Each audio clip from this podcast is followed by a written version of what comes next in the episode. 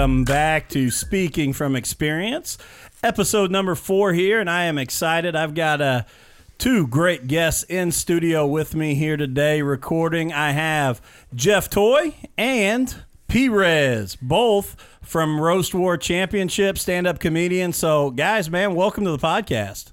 Hey, man, thanks for having me on, man. Thanks a lot. Thanks a lot for having me. And, and I'm going to jump in right here with you guys before we even kind of start talking. But I, I've got to be honest. I know you, both probably listened to my episode with with Rigler, and you two were two of my favorites that came out of Roast War Championship four. And um, Jeff, I don't know if you heard, but I did have to say. My wife didn't get you, man. We argued all weekend about you because my wife said, you know, I just don't get it. I don't think he's that funny, man. I thought you you were killer, man. I was I was the whole character with you with the three by five note cards and kind of stumbling over yourself, man. It killed for me. I thought it was hilarious. And then P Rez, you are that guy. And I said with regular, you're the guy in the neighborhood or in your school that you always think, all right, man, I, I'm going to hit him with this and it, it's going to kill him and you just like brush it off your shoulder like nothing ever happened. You're like, oh yeah, well, and and you kill back, man. Yeah. It was so you know. Shout out to both of you, man. I thought you both killed the other night. Awesome, man. Thank you. I appreciate that, man. I, I heard the episode. I, I, I enjoyed it and appreciated it. So that's cool. Yeah, man, that's cool too because I lost my round, so that's cool that you like me, man. I did, and, and and like I said, the cool thing for me is you know, and and and for those that that haven't gone out to a roast war championship, get out because you get to see so many local comedians. And and like I was saying I've I've searched you know you guys' Instagram pages and looked at you know some of the videos you guys have out and things like that. And you get to learn more about you know local comedians. And I think so often people just think about comedy. They think about the big names man you can go to local shows and get some great comedy every week Absolutely. You you could absolutely do that. I didn't even know it was that uh, prevalent. I guess um, I've only been doing comedy f- for five months, so I didn't think that it was that prevalent in so many different cities. And I, I'm sure Indy isn't unique. There's plenty of cities that do the same thing, man. So you're absolutely right. And I think it's pretty amazing. Both of you guys are under a year. So let's kind of jump in there where I know you, you're five months. Jeff, you told me before the show, seven to eight months you've been doing this. Why? Why do you jump into comedy? I, uh, well, man, I, I don't. I think it was something that was always in the back of my head as, as far as like trying out. And uh, about like a year, almost two years ago, I tried it out just to, you know, just to step on stage, get a feel for it. And I probably just did it a handful of times, and I feel like I had like real no direction going on. So uh, whenever the you know a year passed, and I went back into it, and not really like kind of you know developed more of like a uh, an idea of what I'm what I want to you know talk about on stage. Uh, I don't know, man. I think if I think if you know pointing out some topics that are just like goofy in theory, you know, I mean, just to have people go out and just have a good time. Uh, is that is that about right? Whatever you think's you right, think. brother. Right. But no, that's perfect, man. I, I and I. So go ahead, P. Rez. I want to come back. No, no, that's okay. So I've actually wanted to do it for a long time, like going back to high school. Uh, I want I want to act. I've uh, when I was in high school, I did a few little local commercials, so I did a lot of that kind of thing. Um, but stand up comedy is one of the things I wanted to do, and honestly, I was just scared to. I just the fear of getting on stage and failing in front of people was my was my fear. Uh, so I just turned 40 in August. So around June, start saying to yourself, "What the hell are you waiting on?" Worst that could happen is you don't do it. You don't. You're not successful, but you got to get on stage and try it. And I I enjoyed it, man. So here here I am. And you know, and I think that's and I've I'm one of those guys that I, I've acted a little bit before in, in some plays and things, and obviously do this and and as a high school principal, I'm pretty used to being up in front of people and and those kind of things. And I've always said I want to try it. But it is. It's terrifying in a whole different way. And I think part of it is when you talk to any successful comedian, they tell you right up front, you're going to be awful. You're going to fail and bomb. And when you hear that, it's kind of like, I, you, I'm not going to, I, you got to be ready to grind through it. Yeah, I saw um, DL Hughley at Helium in May.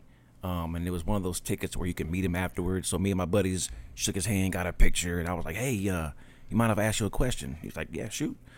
I said, uh, "Have you ever bombed on stage?" I, I don't know nothing about it. He was like, "Are you what? Like if you don't bomb, you're not trying. Are you kidding me?" And I was like, "Really?" I just didn't know it was that. I knew nothing about the profession, so I didn't know it was that common. And he was like, "I never remember a good or a bad set. I just go to the next one."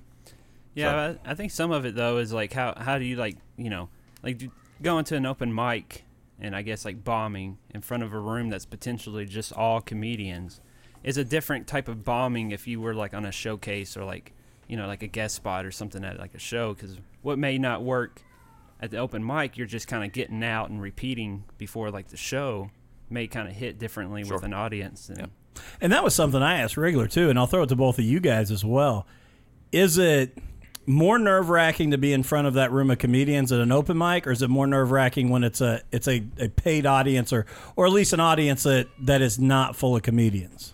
Uh, for me personally, it's the it's the people that aren't the comedians because in the open mic, like you said, they get it. They know you're up there working on material, or it's harder, quote unquote, to make a comedian laugh. But when you're in front of the people who are there to laugh, uh, it gets a little more uh, ner- nerve wracking. It makes me a little more nervous because go make me laugh, as opposed to the comedians. They're all there doing the same thing. Well, I think it's like some of it is like uh, outside like pressure. You know, I mean, I would feel good about a show. You know, leading up, I'm like, man, I'm just gonna have fun. You know, audience members don't know if you're like new or if you're just you know, oh, if you've been doing it forever. If if you show like confidence or whatever, they'll just kind of kind of go with it. But I have people like they're like, oh man, are you nervous? You know, are you worried about this and this? I'm like, well, not not until you like made a comment Now about I am. it. Thanks. Yeah. now I am. But you know, having this like pressure, and then maybe going to a show and there's like really no crowd. You know, it's like, man, I had all that build up throughout the whole day, being worried, and now like six people show Yeah, up. But it's like if you're sitting in in your head, like you know, if even if you pause like during laugh parts and no one laughs, you're still practicing that timing and Yep. you know. I And. I, I think that's a great point too for for young comedians starting out is even that you know pausing for that laugh, even if you don't get it right there because again as you work that timing, if you try to speed it up because you get nervous, you're never going to work that thing out to where it's right in the future. Yeah, yeah, I agree. yeah, man. I think also using um, your abilities. Like I use a lot of facial expressions when I do my comedy, so I kind of use that to get my pause proper, and so timing is a big thing. Yeah, you're right. and your body language, Yeah. P-Rez, man. That, that's what I said. The the arms crossed, kind of sitting back, like you know, and really both of your body languages because Jeff, you look like the, and that's where I think I found you so funny with your body language. You look like a guy who walked in had no clue what he was there for that just ended up in the cage and was like, "All right, I'm gonna make fun of this guy." I loved it, and then P-Rez was like, just rock solid. You, Yeah. you can't shake me. You can't. I mean, and and shout out to Calvin, man. Oh. I, I love Calvin. No, no, Um, he, he had some good ones, but I couldn't let it show. no, that's know? what the, Yeah. the no response Yeah. just killed. Yeah. And uh, so yeah, so both of you, I think using that body language and things is huge. When you eh, when you start working out jokes and, and a set, and both of you obviously you're you're new, so you're working that initial set still. How long until you start feeling comfortable with something? Um, so you know, five months in, I'm still super new, uh, rookie.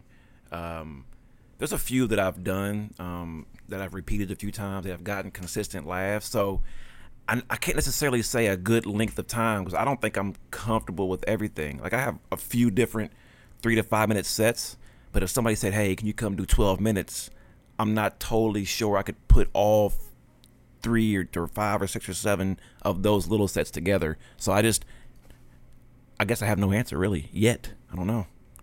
Yeah, that's a good point, man. Because I feel like uh, I use like the open mics back in Louisville. It's like, uh, you know, they, they at the comedy club in Louisville, it's the uh, Caravan Comedy Club. They uh, they have open mics on Wednesdays, so sometimes it's a little time out, you know, to get to that point. So I'll try to do open mics, just getting it out, see what kind of you know kind of works a little bit, and then kind of have that goal in mind of doing the comedy club in front of an audience just to see how it works out. But you know, I feel like I just now got to the point where I can do a tight five without my notes on stage because I used to just always bring notes and look over it. So I just got to the point where I'm like, I got a solid five. I feel like, and uh, no less, no more. And you know, I said this with Wriggler too, and this is what I love about comedy is I don't think there's any other entertainment sector like this to where you know actors don't go back. You know, Brad Pitt's not going back and doing community theater to you know brush up on what he does. LeBron James doesn't head down to the local community gym and play ball to get better. Comedians have to go back and grind. Like Yeah. you, you know, you hear from Chris Rock and you know these guys that are coming back, Seinfeld, and these major, major stand-ups that they go do open mics Oh, to yeah. work their material and get back to being at that level. And I don't know there's anywhere else that you see that Yeah. the way you do in comedy. It is pretty unique. I remember, I think uh, Eddie Murphy, I think, is working on a, a, stand up, like an hour stand up, but he has to do some smaller venues. He even said it himself to kind of work it out to put it together. And before I was doing it, I would hear that kind of thing, be kind of surprised. I'm inter- I'm interested to see how Eddie Murphy does in the modern climate type thing. You know what I mean? Is he going to be like Disney Eddie Murphy? Like, Yeah, I don't think he'll be Delirious Raw, and I don't think he'll be Shrek either. I think he'll be somewhere in the middle. Hmm. A little sensitive world we're in right now. Which I do have to say, I heard this the other day. I was telling my wife, I was listening to Arnold Schwarzenegger on um, Howard Stern, and he said they're rewriting or writing a sequel to the movie Twins with Danny DeVito, and they're going to find out they had a third brother, and it's Eddie Murphy. So the triplets are going to be Schwarzenegger, Eddie Murphy, and Danny my word. DeVito. Are you serious? Which I don't know how you guys feel about the movie Twins, but to me that sounds like gold right off the top. You Oh, put Eddie I- Murphy in that mix. If Twins is on, I'm watching it. Yeah, I, I, I love it, man. For some reason, that's just one of them. That's one of those movies, man. When he said he was making a sequel, I'm like, gosh, why would you do that? That's not good. And then he said, we're gonna find out we had a third brother. It's Eddie Murphy. And I about, I about fell out of my seat right there. When's it coming? yeah, yeah, sign me up because uh, that would be awesome. Turbo Man 2. That's what Ah, I'm waiting for. Yeah. Sinbad, Arnold Schwarzenegger. yep. Nah, I don't. I don't look forward to that, anyways. I changed my mind. I changed my mind. Go back to to Roast War Championship, and I, I want to you know talk about it a little bit. And um, you know, Wriggler puts on a heck of a show, Yeah. and and it's a cool thing that he does. How'd you guys feel coming out of Roast War Championship four? Man, it was it was my first roast, and like I like when you talk about going up, like not really knowing what you're doing. Like I guess I just gonna roast this guy. That's what it kind of felt like. Like Yeah. I just had to browse his Facebook and Instagram, and uh, just see what I could target. And then like the, I feel like I had a lot of uh, Norm Macdonald is a uh, you know Mhm. he's a I look up I don't know role model. I don't Yeah. know what you would call him. that. Yeah, yeah, yeah. Inspiration, and I feel like his when he did uh, uh Bob Saget, like kind of just like that, just like goofy, like Mhm. PG, like you know flip cards. I didn't know it. I didn't know it was gonna switch back and forth or whatever. So like the note cards, I'm like, oh shit, like just holding it back. And but no, man, I I I, I just had a good time regardless, man. I just work's been busy, so it was like kind of hard in a way, like leading up to it, to try to get good jokes or trying to work out, you know, a set in the head hmm and then like drive out, you know, because it's like two hour drive from where I live at, and I had to work the next morning, man. But Oh, wow. I mean, I still had fun regardless, and it was cool meeting people. I got new friends requests, man, from Indianapolis. All people there. That's kind of cool.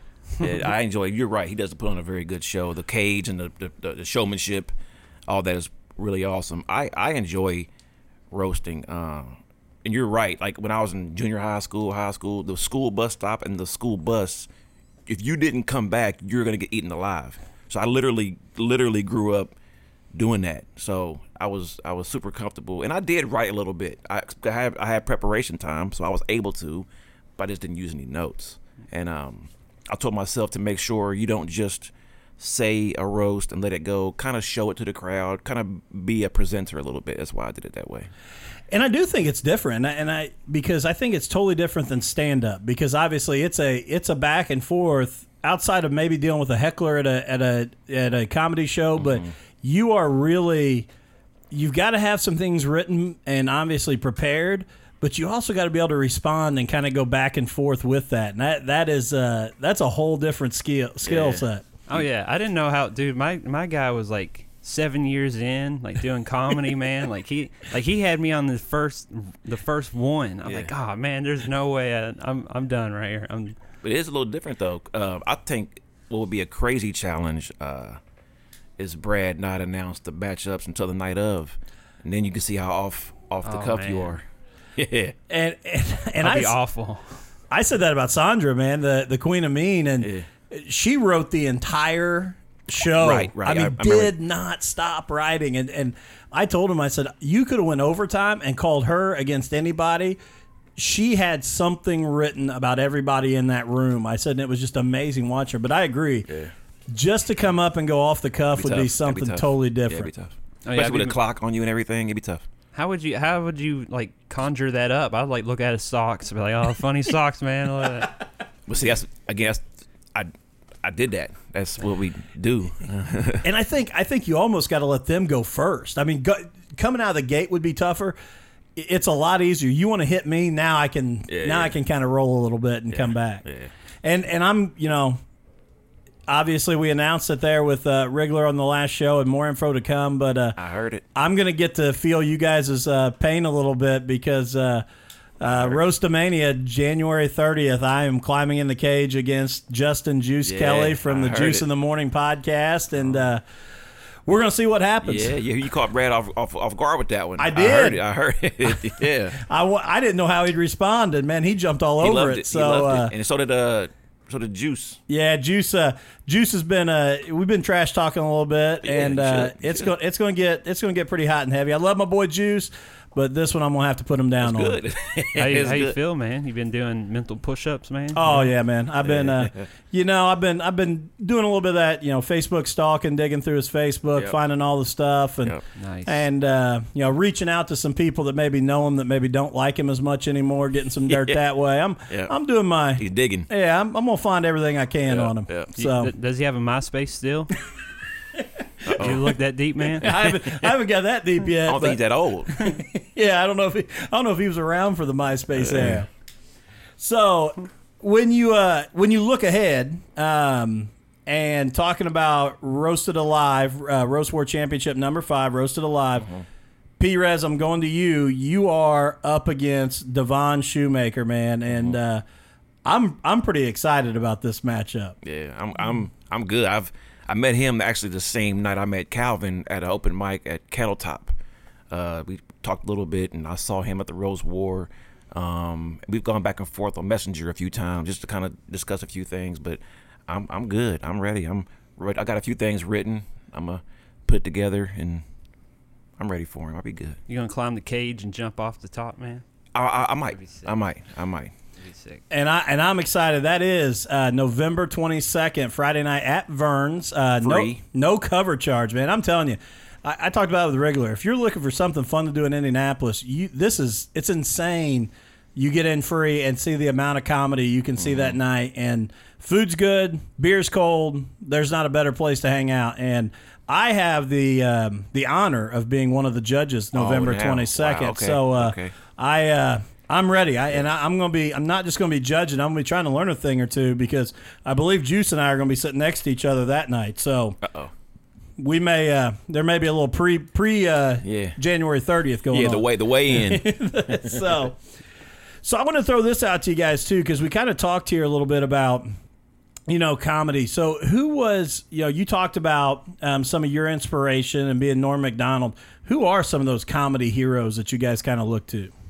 my all-time top of the list is Eddie Murphy without question. Um, Raw and Delirious, I could go watch those today and laugh. So he he's at the top of my list. Um, maybe a Mount Rushmore. I would I would add I would add Richard Pryor, Dave Chappelle, and then between either ah, Bernie Mac or or or or Cedric the Entertainer. I love hearing those guys. But then there's a guy named you ever heard of Jim Gaffigan? Oh yeah, yeah, yeah. I love the way he puts his stories together. yes, yes, yes. And, and he doesn't even curse, and that which doesn't bother me. I don't need you to curse, but he just he's hilarious to me, man. So different types of comedy. So I like them all. Yeah, man. I uh, there's this uh, this guy out of Nashville called Du- uh, Dusty Slay. I like I like his stuff quite a bit, man. And uh, I don't know. I, I try to just aim towards something that I feel like is I don't know, not really like kind of PG ish. You know what I mean? Like not not really being political, not really going to you know towards things I feel like people hear often, anyways. You know, kind of kind of going getting the idea of like you know going out and not really like kind of you know I don't know, man. Like trying to touch base on things that people, you know, kind of overlook, like scratch off tickets or something. You know what I mean? Like, and uh, you know, just have fun with it, man. But I think there's, uh, uh, I mean, obviously, you know, there's Theo Von. I like a lot, man. Big inspiration for the mullet. So, I mean, I don't yeah, know. yeah. And, and I want to ask this because we, we talked a little bit about Eddie Murphy coming back and, and how he would be.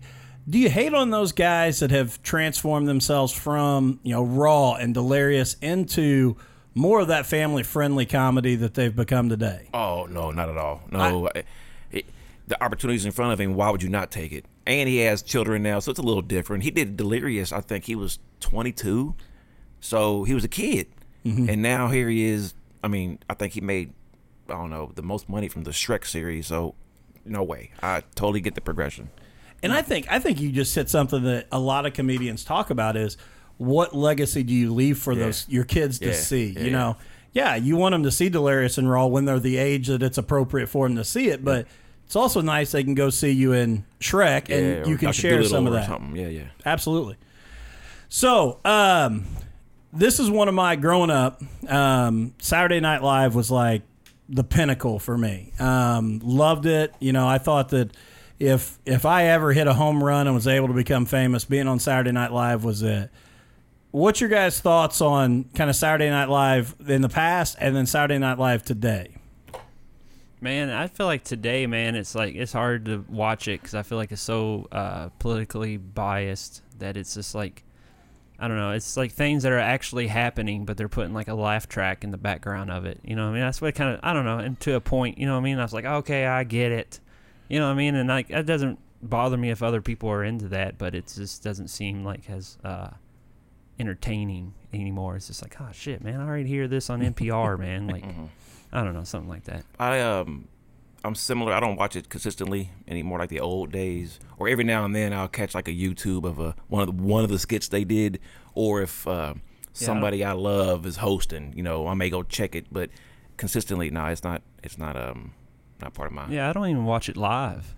yeah. I don't Saturday either. night rerun. Yeah. and it is. I mean, it, it is for me too. And that, but I kind of agree with what you said. That you know, the thing for me that I loved before was the creativity and the unique characters that they wrote, and some of the things. I mean, when I look at it today and think about all the famous Saturday Night Live movies that spawned out, you know, you talk about Wayne's World and.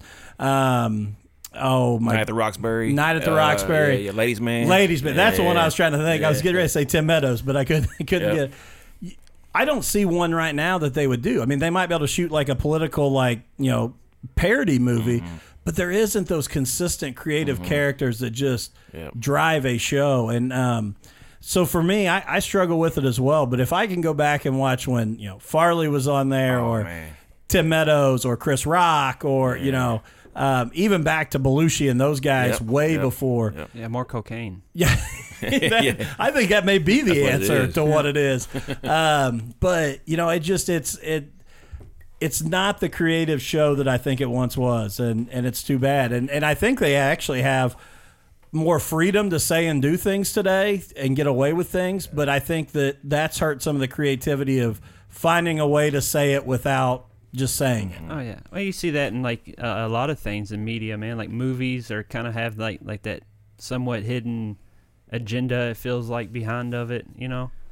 And uh, I mean, it's no big deal. I mean, it's whatever people want to watch or whatever. But it's just like, you know, Luke Skywalker had flaws. You know what I mean? And like now it's like this the new hero.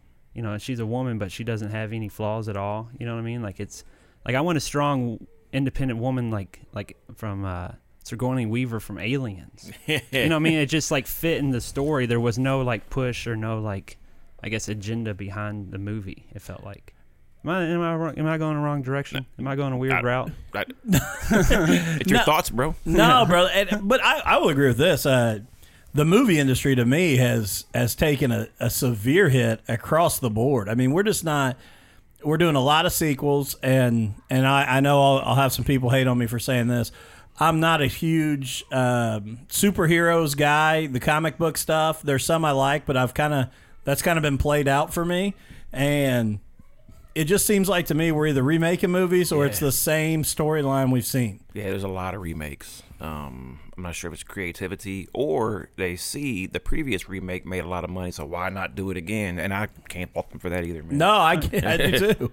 I also see like to me like Arnold Schwarzenegger from like Commando was corny. You know what I mean? Like you look back at it and it's like, dude didn't get shot and he's like killing like 80 people and just shooting around. And uh, to me, that's the same difference between if you know if there's a woman lead that was like kicking dudes through walls and stuff. It's the same type of corniness in action movies. I feel like Well, that was It's around was, the what board. was Commando 86 or something like that. It was maybe, Commando. Yeah. somewhere. So you got to you got to you got to remember when it was made and Oh yeah. with it. and that's what and I, I love going back and watching you know in the halloween theme right now and, and time but i love going back and watching some of those horror movies that just killed me as a kid and i go back and watch them now and i'm like what? this is ridiculous It's kind of funny, actually, Like- kind of silly. like children of the corn used to just wig me out as a kid now i go back i'm like this is dumb but i mean i'm laughing No, but yeah, i'm like yeah, yeah. i don't I, i'm not catching this No, anymore you're right. You're right. I'm a big '80s movies guy. Period. So that's actually part of one of my sets. Is I love the '80s movies, man. And no matter how corny, some of them that I won't won't turn my back on, like Goonies or oh yeah Weird Science or Karate Kid. You know, I, yeah, those are classics, man. Man, I watched uh, the first Men in Black last night. Me and the wife did, and I came to a realization, dude. K, Tommy Lee Jones, is a shitty dude, man. like he got Will Smith on as like his partner, made him give up his whole life. You know, I mean, they deleted everything. You know, it's like you are them, you are they, you're the Men in Black, right? And then he's two days on the job during the movie, and then K's like, "Yeah, I don't want to be here anymore." He's like, "You're my replacement." He's like, "Man, I just started like." You're just gonna now I'm ready for the job. Like you're just gonna make me like make you forget everything, and that's what he did. You can form that into a comedy set, I, man. I just so. love that you just went deep thinking on Men in Black, yeah. man. That that uh, now, if my boss did that to me, man, I'd be like, "What, man? Like you're not gonna? I, I still don't know how to clock in. Like I don't know that system yet, man." Well, I will say this: when I was uh, a student teacher and was supposed to be learning, my first day of student teaching, seventh grade social studies, the teacher taught first period. He said he was going down to the office during the passing period, and he didn't come back, and I didn't see him for six weeks. wow. It was on me. I had a group of thirty kids. I'm like, all right, I guess I'm going to have to do something guess I'm here. teaching. So Gotta figure it out. yeah, so I mean, he was kind of like you know that Tommy Lee Jones character. He just kind of disappeared on me. So, but uh, so you know what? What else? When you guys are trying to come together with a with a set or work something, where do you get your inspiration from? What What do you really try to pull from? I'm. It might sound corny and lame. I'm just general life. Like so, I'm. I might be at work. I have a small little green notebook, and I'll see something or think of something, write it down, try to elaborate later. So literally, just and again, being 40, I talk a lot about my history, my my upbringing, my parents, and so I use that and make jokes out of it. But currently, it's just what I I might just see something and write it down. Mm-hmm. Yep. That's what's up, man. Uh, I think the second go around with comedy, I, I had a career change. Kind of did more blue collar work. Got my like CDL license and whatnot. And uh, I mean, it's just like kind of in, in this weird embracing of this kind of you know line of work that I never had before prior, and uh, looking back at family history and noticing things that were you know more you know I was telling you earlier like more ashamed of kind of history. And then now I'm like, man, you know, that's that's just this is goofy. It's just funny now. Or it's, So it's- or you or you realize everybody has some experiences Oh, it's like so that. relatable, yeah, yeah. yeah. Like humans are humans, man. So a lot of the stuff you might joke about about your past, someone's gonna relate to it. Yeah. and, and it's and it's funny to me even um, you know in comedy even people that you think would never relate to what you're talking about they can they can get it together because you're exactly right and families are family and everybody's got you know the uncle that drinks too much and passes out at Thanksgiving everybody's got the the aunt that's on her ninth or tenth husband I mean every family has that you know kind of playing out Yep. they may not want to say it. They may not want to get on stage and talk about Yep, that that's yep. what's going on in their family, but uh, everybody's got that, whether they admit it or not. Yeah, you're right. Or or even if uh, you may say something I may not directly relate, but I understand life is crazy and just Yeah. go with it. Yeah, yeah. So, and do you ever have those situations where you know you you've you've written a bit, whether it comes from your life, family, friends, whatever, and you've got somebody that's not real happy that you're you're sharing that bit? Do you try and change it enough that somebody can't pick up where it came from? Um, again, you know, just being five months in, I haven't gotten there yet. But I remember first starting out, my wife was like, "Please don't talk about me." I was like, ah, "I won't yet, but I, I gotta get to you." I mean, it's, it's, it's, it's almost like a requirement now. Yeah, dude. Yeah, but I won't embarrass her. I'll do my best not to do that. Dude, my, my favorite is my in-laws love to be like, "Oh, you can use that." Like, you can you can use that. You can you know write this. You should be writing this down right now. And I'm like, Like, leave me alone. Like, Yeah. I'm trying to eat. Is, is this real or is this gonna come back to bite me? well, to me, man, it's like there. A lot of them have they gotten to. It's interesting now because like coming people who show up to my shows as far as family and friends, they've seen my set. So I'm like, hey, I'm doing another show at you know this this location. Come check it out. And they're like, man, we've seen your you know your five minute set eight times already. like, and uh, so it's interesting to see you know that change or you know coming up with a new five and trying you know new stuff out. But uh, no, I don't care if you know my family's no holds bars, man. hmm They'll, that, you know, that, I'm just giving them attention. You know, if I call them out, post it on Facebook or something. Have either of you had to deal with hecklers of any kind? Not yet. Uh, I did an open mic once. Actually, the one that Brad was talking about in your last one. Um, people were up front, like kind of talking. Um, so I, I kind of jumped on them a little bit. And Brad didn't say it, but I jumped on him himself because he dropped his phone and it was loud. So I like picked on him a little bit, and the crowd loved it. So heckling, not necessarily, but people talking in the front row. Uh, I've kind of messed with them a little bit, but not not direct. Yeah, man. My only time, I only had one, you know, moment like that. But the guy kind of saved my bit because I said something about going Goodwill, and I was like, yeah, you know, you ever wait in line, you know, your clothes draped over your forearm, and your forearm gets itchy, and it was like dead silent in the room, and some guy was like, bed bugs, and I was like. Hey, you only get bed bugs at Peddler's Mall, so I was able to like come Yeah, out yeah, of like yeah. just this Dead awkwardness, man. Use it, yeah. Oh no, Goodwill shoppers, man. Heck yeah. But I and what you just said that always amazes me sometimes, and, and even even in paid, you know, shows. My wife and I've been to comedy shows, and people sit right up front and spend the whole night talking to each other or on their phone, and I'm Yeah, like, man. Why did you even pay to come? Yeah, Dude, yeah. the same people that probably talk at movie theaters. Yeah, exactly. Yeah, no, I can't. I went to a show in Lafayette. uh, Was it last week? Maybe week before, just to kind of support some some comics. Um, and I actually got in, and the guy asked me if I wanted to do a guest set. So I said, "Heck yeah!" I was half prepared. It could have been better, but even when the headliner was on, they were literally at the front, right by the stage, and he kept. Now it, he picked on him because he's been doing it for 14 years, so he did it the right way. And but like, what are you doing? Yeah, I, That's a courtesy. I just that that's the same to me. I mean, it, I'm I'm tight enough with my money. If I'm going to pay to come see you, I'm I'm that guy. Which I I mean, not in the negative way, but I'm like, make me laugh. I'm Yeah, yeah, here yeah. for you. Yeah, like, you, right, I can right. sit and talk to my wife at home all Yeah, night long. yeah. I came because I wanted, Wanted to to laugh. I wanted to be Yeah. entertained. So, I just I've never understood that about people. Yeah, and I, and I, I have a, uh, I'm very big on just respecting other people and courtesy. So even if they're not doing a good job, I'll still pay attention because now I know being on that stage and seeing folks not pay attention, part of it's like, is it because of me? I'm not that funny. So I just respect the people on stage, man. Man, I felt awkward one time, man. I invited this guy. I've invited a bunch of people to a show one time, and uh, a friend of mine, this guy I haven't seen since high school, showed up, and uh, he really enjoyed it, but he was a heckler, and uh, I would like the next couple weeks he like showed up and was bringing friends and stuff because they enjoyed the heckling part of it.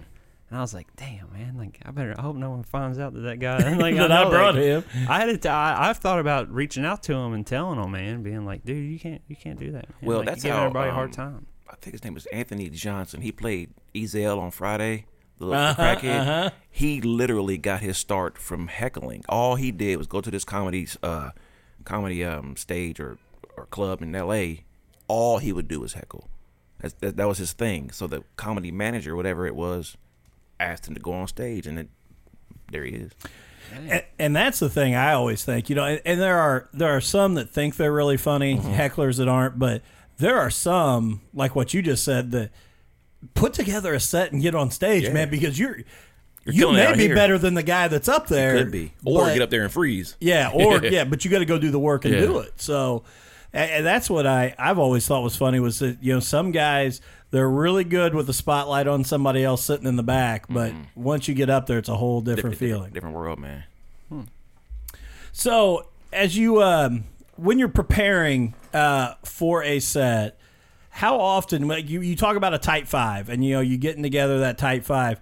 How often do you vary off of that type five? Whether it's the order of the jokes or, or kind of how you roll it, are you pretty consistent every time, or what what do you kind of go with? Man, I felt like uh, for a good while there, for for a good moment, it was just trying out jokes, like just random, no real structure to it, just shooting them out.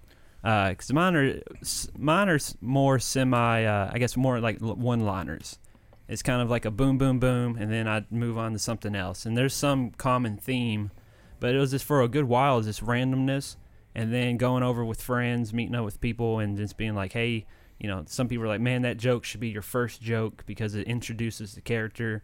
Uh, this this joke's your funniest, so it should be at the end, and just like trying it out over and over. And you get to a point where you have like, I guess your group of jokes, and then for me, it's just like figuring out, like, all right, this would be good here because it transition. You know, I got a hair joke, hair joke, flea market, flea market, and then transitions down that way. I guess. Kind of similar to yours. You got a hair joke, hair joke, Yep. flea market, Yeah. Goodwill shopping. Exactly. Boom, out of here. Um, but I, I I try to connect um, all of my jokes to where I try to tell a story, and I try to near the end of the beginning s- find some way to relate it to help me discuss the next topic. I try to make it flow a little bit, and a lot of times I've done a few times when I've had an actual show is come in with music, and have the song be a part of my opening joke. To, so when I'm walking on stage, they hear it and then I go from that. So that's my kind of introduction. I love that. Man, I've been belching over here, so if I like lean out, I'm trying to just blow, blow out the funk. Not around here. My stomach, man. Subway's tearing my stomach up, man. Yeah, Subway. If you're looking for a sponsor, right Yeah, here. yeah. Boom. Tear your stomach up, Subway. All right, so I did want to throw this out to you guys here uh, before we take off because I looked up, um, and this is, uh, I mean, I, you can tell it's extremely uh, well thought out because it's from wealthygorilla.com. I have no idea what that is, but it sounds really impressive. This is the top 25 funniest stand up comedians of all time. So I want to go down the list and just see kind of where you guys are at because I, I, I scrolled a little bit but didn't look at all of them. Um, but I think I've got some disagreements with some of them. So number 25 was Bob Newhart, which I think for me that is probably just a kind of throwing it out to his his longevity of doing things. 24 Bernie Mac. And I know you Oh, brought up God. Bernie Mac, but to me that's way high. I mean, he should be a lot lower in this list than 24 for me. I agree with that. Oh my God. Cancel the website. yeah, I don't even know who's who's you know Like, shut 'em more up down. there. Shut him down. 23 Redd Foxx from Sanford and Son. Not mad at that. 22 Norm Macdonald. This was another one that I thought was could have been a lot lower on this one. Um, 21 Jim Carrey.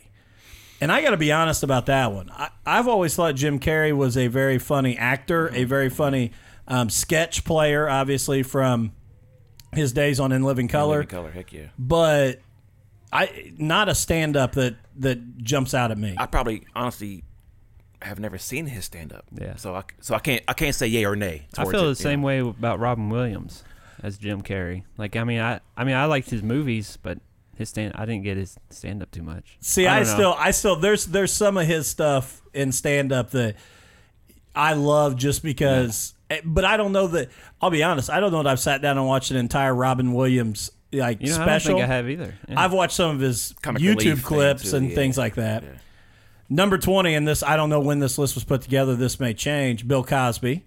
Um, Oh, yeah. which he's he's given a lot of material to stand up comedians Absolutely. now. So Yeah. I don't know if you look at that as giving back to it or what. But um, number 19, Bill Hicks. Number 18, Steven Wright. Number 17, Ricky Gervais. Number 16, Lewis Black. Number 15, Don Rickles. Number 14, Jim Gaffigan, I like Jim Gaffigan. which I, I that is a I like good one. 13, Kevin Hart. Thirteen, huh? I think he's I think he's high. You mean you mean he I- should be better? Uh, No, I think he should be. I, I think he should be farther back on the list. Bernie, I would put Bernie Mac ahead of Kevin Hart. Oh, a- Yeah. absolutely. I would put Bill Hicks back I don't think. I think he's a little high, man. He was more just like statements. But I would to agree with that I don't as know. well. I could be wrong. But I, I got to hear who's ahead of because Kevin Hart is o- was good.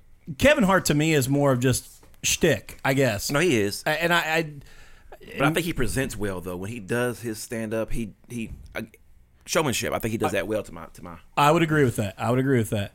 Number twelve, Mitch Hedberg, which Mm. He's awesome. very one liner.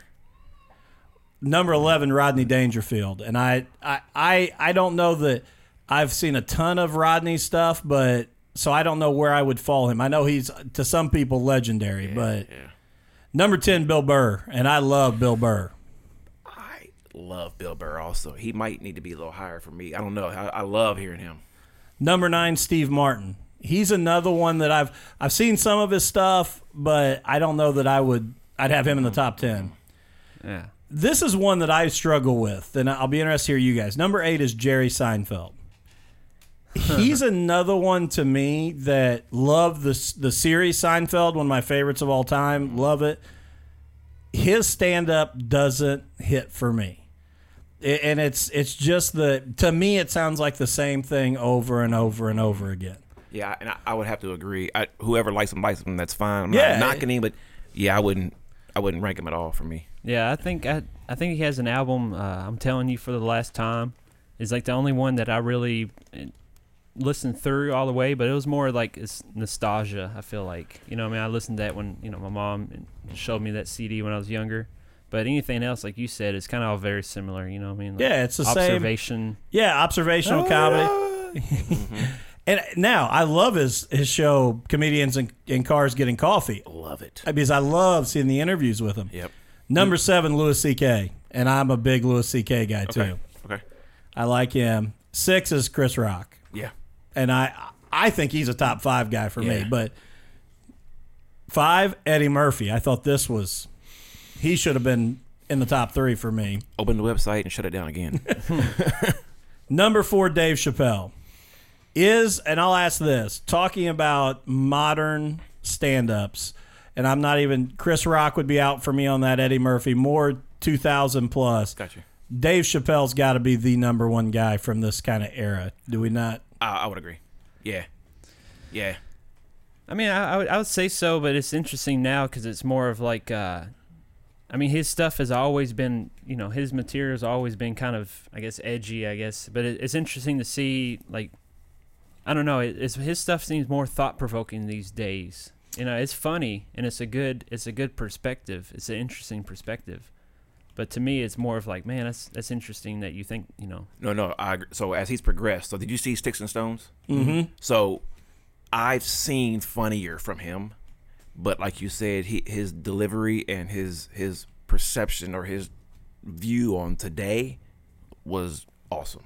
But I've seen funnier. I, I agree. And I think that's what's so tough for him coming back from his, his time off. He was so funny from the Dave Chappelle show to his stand up specials then.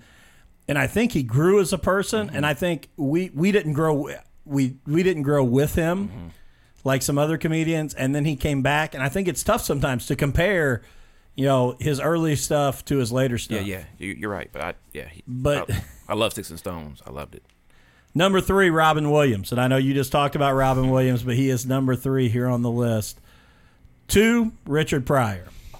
And I I struggle with this one. I, I love Richard Pryor, but he's another one. And I but actually, number two and number one, I think they get way more credit because number one is George Carlin. And I think George Carlin was funny, but I think Richard Pryor and George Carlin, I think, are the two. And I'm sure there's somebody out there that's just going to murder me for saying this, but I think that they were doing it at a time when there wasn't competition like what Eddie Murphy saw and um, Chappelle and all that. And I think they get more credit than what they deserve. I have to vastly disagree. Really? Uh, yeah, Richard Pryor. Like, I, I serious on my phone, I have a bunch of comedy albums, and I just put it on shuffle. I've literally had my like wiping my eyes, laughing, headed to work off some of his old stuff. Uh, Richard Pryor's my number two, man. This just me, but I agree with George Carlin. I, he he never grabbed me but Eddie Murphy and Richard Pryor are just personal personal favorites. And I love the disagreement, man. That's why Yeah. it, it just and for me, I just I don't know. And it, those two, and don't get me wrong, there are things that I think they're hilarious, and I would probably have them in my top ten. I just don't know they would always be my interchangeable one and two. And almost every list I look at, it's Carlin and Pryor, the one and the two. Yeah, man. I I feel like I personally haven't really gave either one of them a shot. Like you know, really looking up their stuff. Mm-hmm. But I feel like George Carlin's more like memes about being like against the government. Yeah. Like what I see now. You know what I mean? Like his stuff. I mean, it was. That's another one I feel like it was just like, oh man, the government sucks. Like he's reminding me all this political. You know, I don't know. What's that website But- called? Wealthygorilla.com. I don't know how they got wealthy, but that's, it is Maybe wealthygorilla.com. from mentions from silly lists. Yeah. Bernie Mac at twenty five. Oh my god. I wonder what they based that off of, like sales, ticket sales, or something. That's a personal opinion, man. Yeah, I think it's personal opinion. Um, Oh. how many of these is? Uh, I got to just show this because I, I, as I scrolled on, related topics. The 25 greatest white rappers in the world. I didn't know there was 25, that white made rappers. great. Yeah, yeah, yeah. yeah, yeah. I, Well, you know, it- A lot of white people out there, I suppose. It's, it's their website. They can do what they want.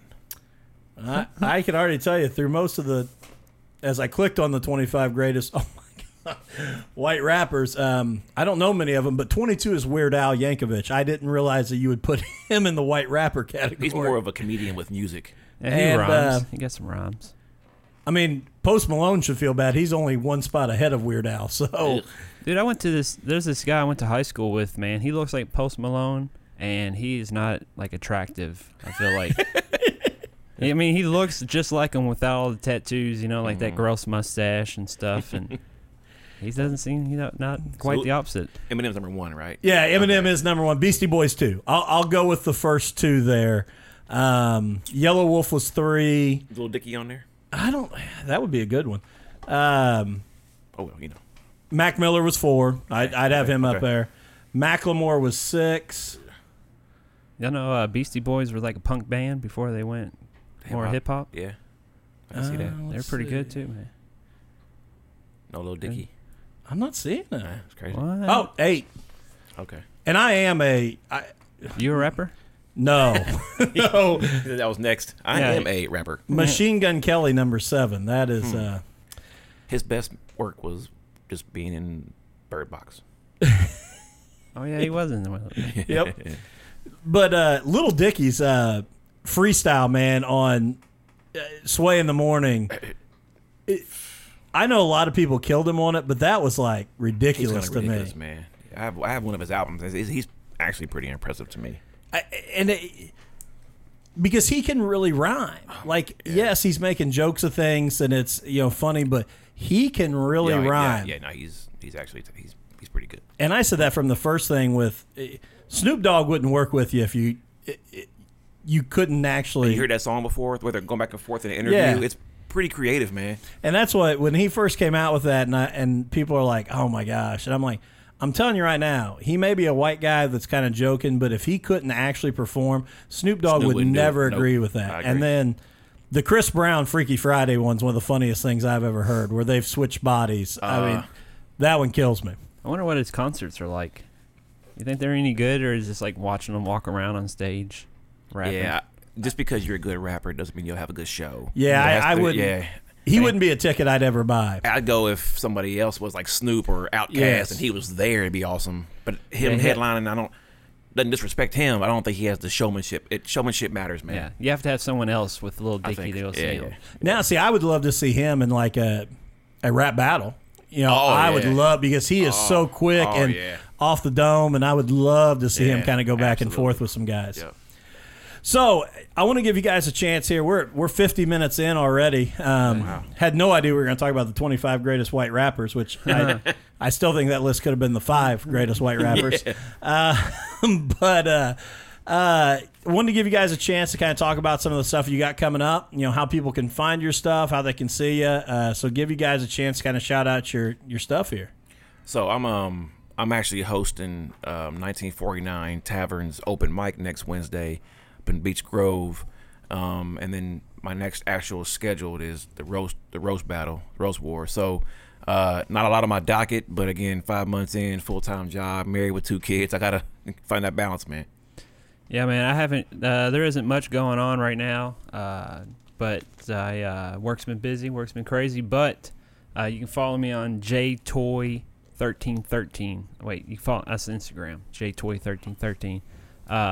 Uh, I'm pretty much going to be doing here lately, man. Is be hitting open mics, maybe coming out to Indianapolis a couple times. You know, seeing trying some mics here. Uh, whenever work starts slowing down a little Mm-hmm. So you bit, live in. Louisville?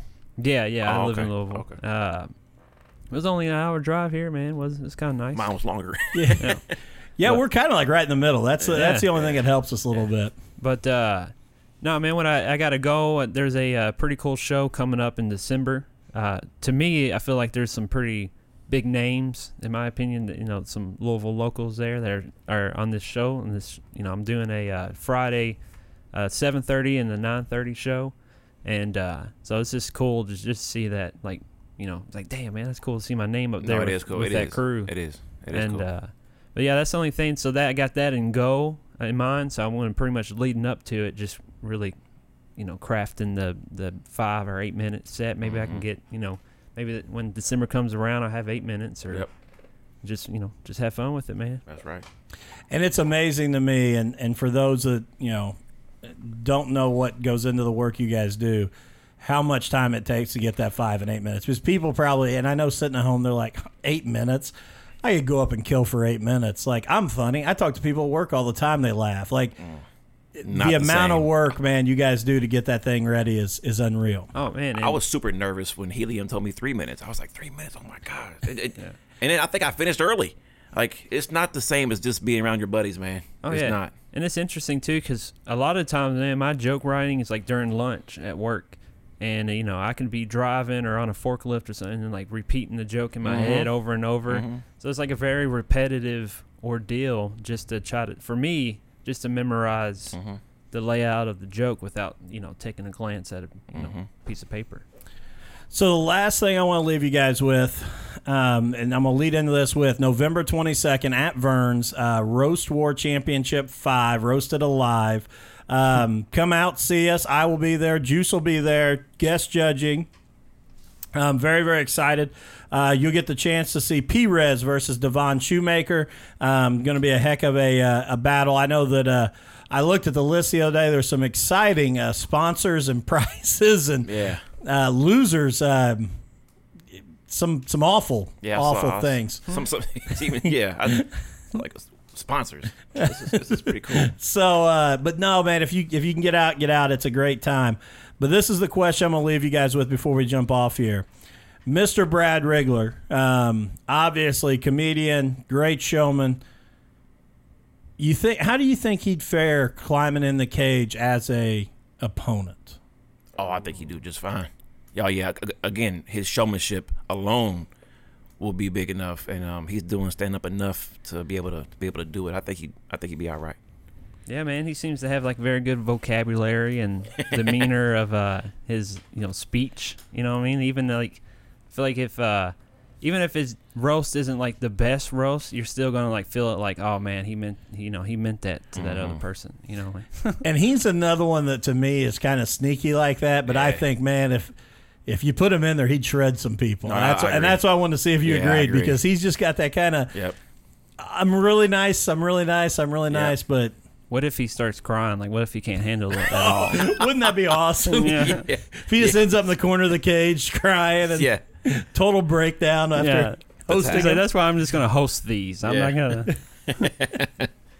And uh, so yeah, so guys, if you um, obviously on the video here, you can see their Instagram and Twitter profiles. Go out, give these guys a like, a follow, um, and uh, ch- check out what they're doing, man. This is a a great thing, and uh, we're gonna get off here. Um, we're gonna do a quick um, after the mics. Um, we have uh, seven uh, debate topics that I'm going to throw out to these guys and let them go back and forth. That's uncut, that's raw, unedited, going straight to our Patreon site. If you join the fan club, you can get all that exclusive content right there. So before we take off, P-Rez, Jeff, thank you so much. I appreciate you guys being Man, on. Man, thank you for having me. Yeah, thanks, man. Awesome.